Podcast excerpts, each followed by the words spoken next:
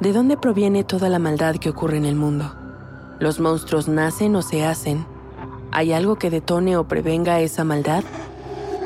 Soy Jessica Borja y te invito a escuchar Los monstruos no viven bajo tu cama, un podcast presentado por el programa Sound Up que investiga el origen de la violencia en mi país, tomando como punto de partida tres casos paradigmáticos que estremecieron a México en los últimos años. Escúchalo gratis en Spotify.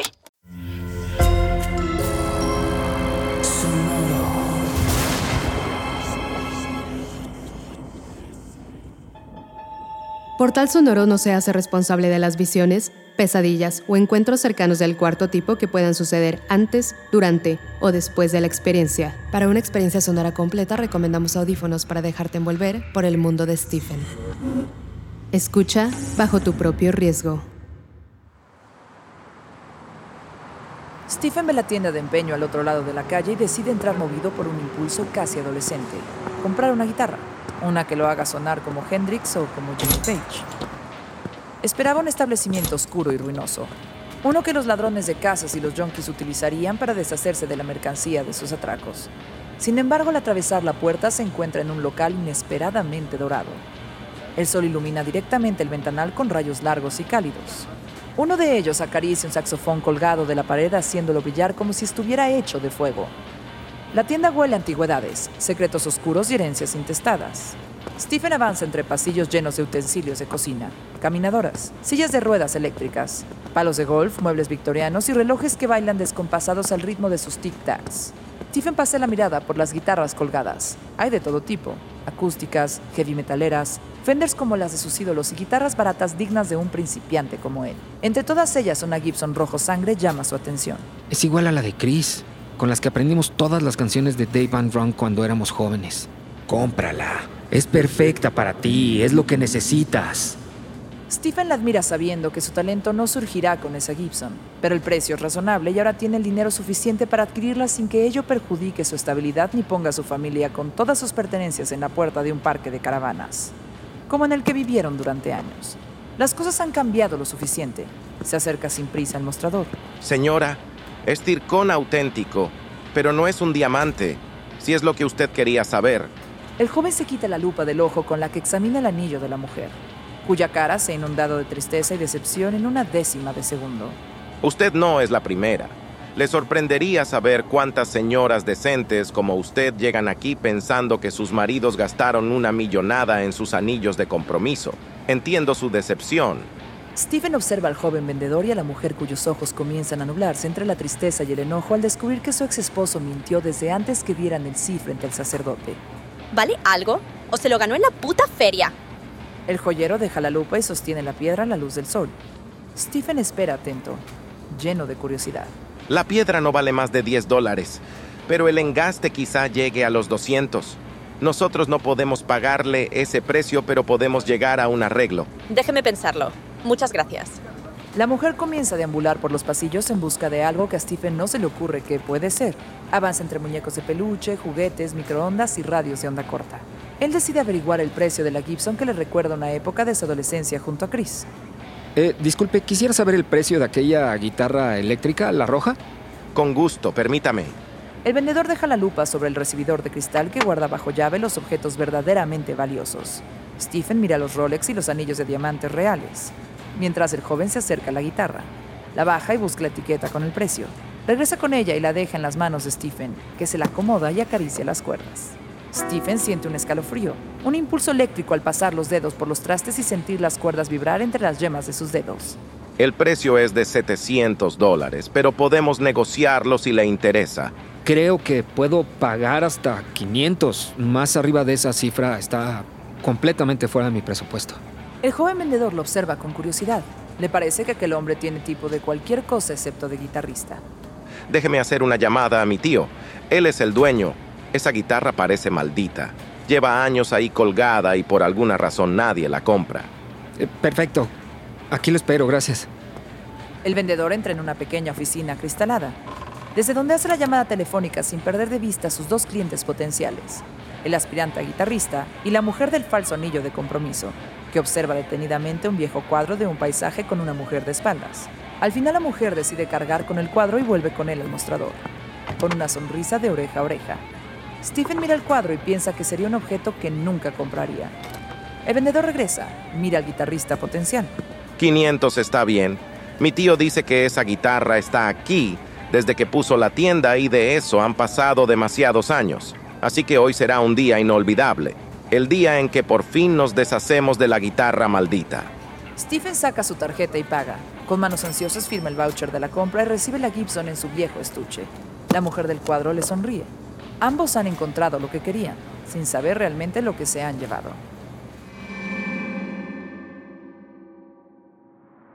Stephen rasga un par de acordes en su nueva guitarra. La Gibson se amolda a sus manos como si fuera un cuerpo vivo y sangrante.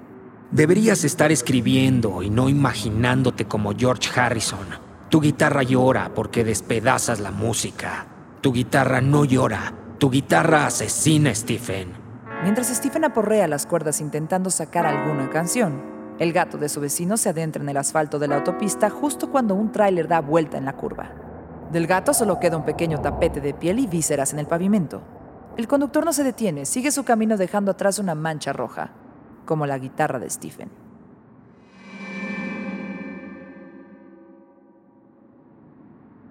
La música me tranquiliza y me hace sentir mejor cuando estoy deprimido. Tú no lo entiendes. Stephen toma el cigarrillo y le da una última fumada antes de quemarse con la colilla que apaga con rabia en el cenicero rebosante. Mientras lo aplasta, recuerda una vieja frase que su madre solía decirle. Ella, con el eterno cigarro entre los labios, cuando él se quejaba de su falta de talento musical. Casi todo el mundo es bueno para algo. Si tienes un poco de talento para otra cosa, sé agradecido. Diga. Hola Stephen, soy Katy. Estamos intentando volver a formar la banda de escritores para la próxima convención de libros. ¿Te interesaría? Voltea a ver su guitarra seminueva y se imagina a sí mismo desde el escenario, sin percatarse de que al otro lado de la ventana, en la carretera, su vecino, el médico, está recogiendo los restos del gato de la familia pegados al pavimento. Claro que sí, con mucho gusto. Justo ahora tengo la guitarra perfecta.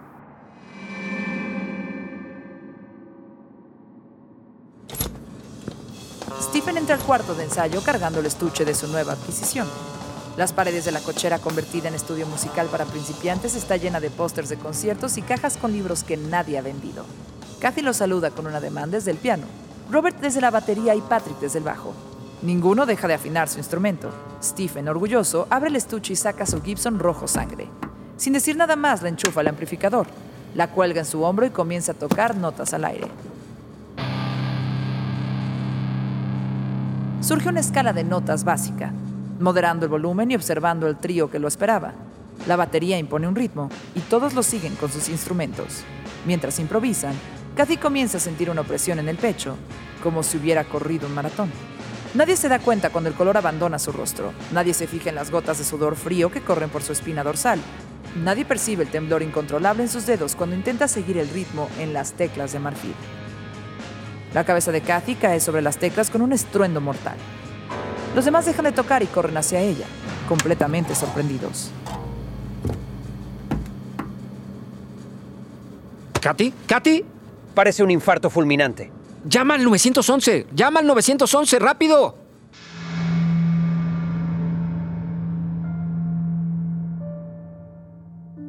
Stephen se aleja lentamente del cementerio.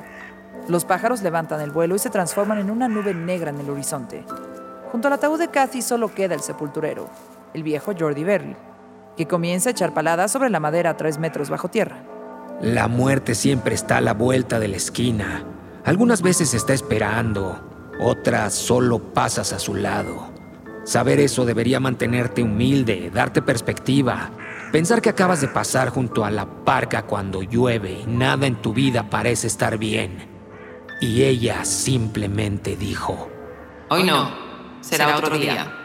Stephen se aleja del panteón pensando en todo lo que ignora de sí mismo, de su estado físico, sabiendo que ya no tiene 19 y ya no es invencible.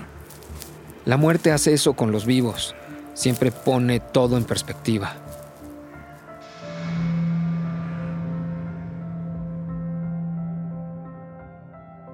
Al llegar a casa se tira en la cama enfundado en el traje negro fúnebre en su más de metro ochenta y se queda dormido. Hey, vamos a tocar una canción. Podemos tocar la última frase de Bedbug Blues si quieres. Stephen se incorpora en la cama y lo ve. Allí está Chris, aún con sus 17 años, como cuando le enseñó un par de canciones de Dave Van Ronk.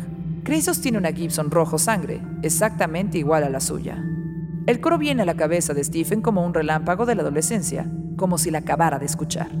Aunque tiene claro que es un sueño, Stephen toma su guitarra, idéntica a la de su amigo de la adolescencia muerto de sobredosis, y canta junto al fantasma, cuyos dedos rozan las cuerdas apenas cubiertas por una fina capa de piel blanquecina. Las venas del cuello de Chris están secas. Son los riachuelos de un lago contaminado en el que ya no palpita un corazón. Cubiertos de una niebla imposible, las guitarras desafinadas de ambos se convierten en aullidos quebrando el silencio de la madrugada, llegando a cada rincón del pueblo.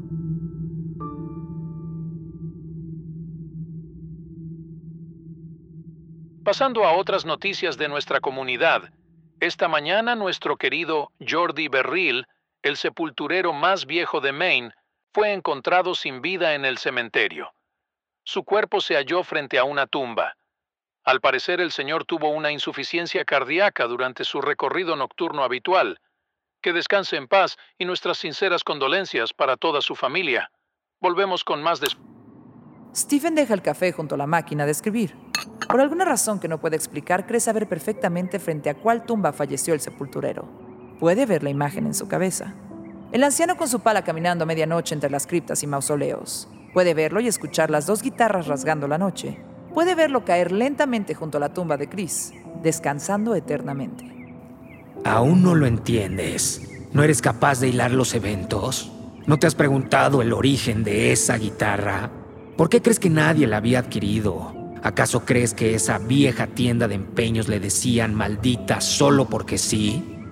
Deberías hacer las preguntas correctas, imbécil. Las respuestas se agolpan en la cabeza de Stephen. Todos los cuestionamientos tienen una solución y estos apuntan a una imposible. Dentro de sí conoce la verdad. Sí, Stephen, lo sabes. Tú tienes la guitarra de Chris. Ese color rojo brillante y oscuro a la vez no es una coincidencia. Es sangre la sangre de tu amigo. Esa guitarra viene directo del infierno en el que se pudre tu amigo de la adolescencia. Debes deshacerte de ella. Eso es una estupidez sin sentido. Observa la guitarra fuera del estuche con ese rojo sangrante y asesino. Observa la guitarra fuera del estuche, con ese rojo sangrante y asesino llamándolo. El pequeño Joe aparece bamboleándose en el estudio, con el chupón en la boca y el osito de peluche arrastrándose. Papi, ¿me tocas una canción para dormir? Continuará. Este episodio está inspirado en Solo un poco de talento, artículo escrito para la antología Hard Listening en 2013, además de la tienda de empeños de la novela El retrato de Rose Mother publicada en 1995, y en un par de guiños a momentos icónicos en la obra de Stephen.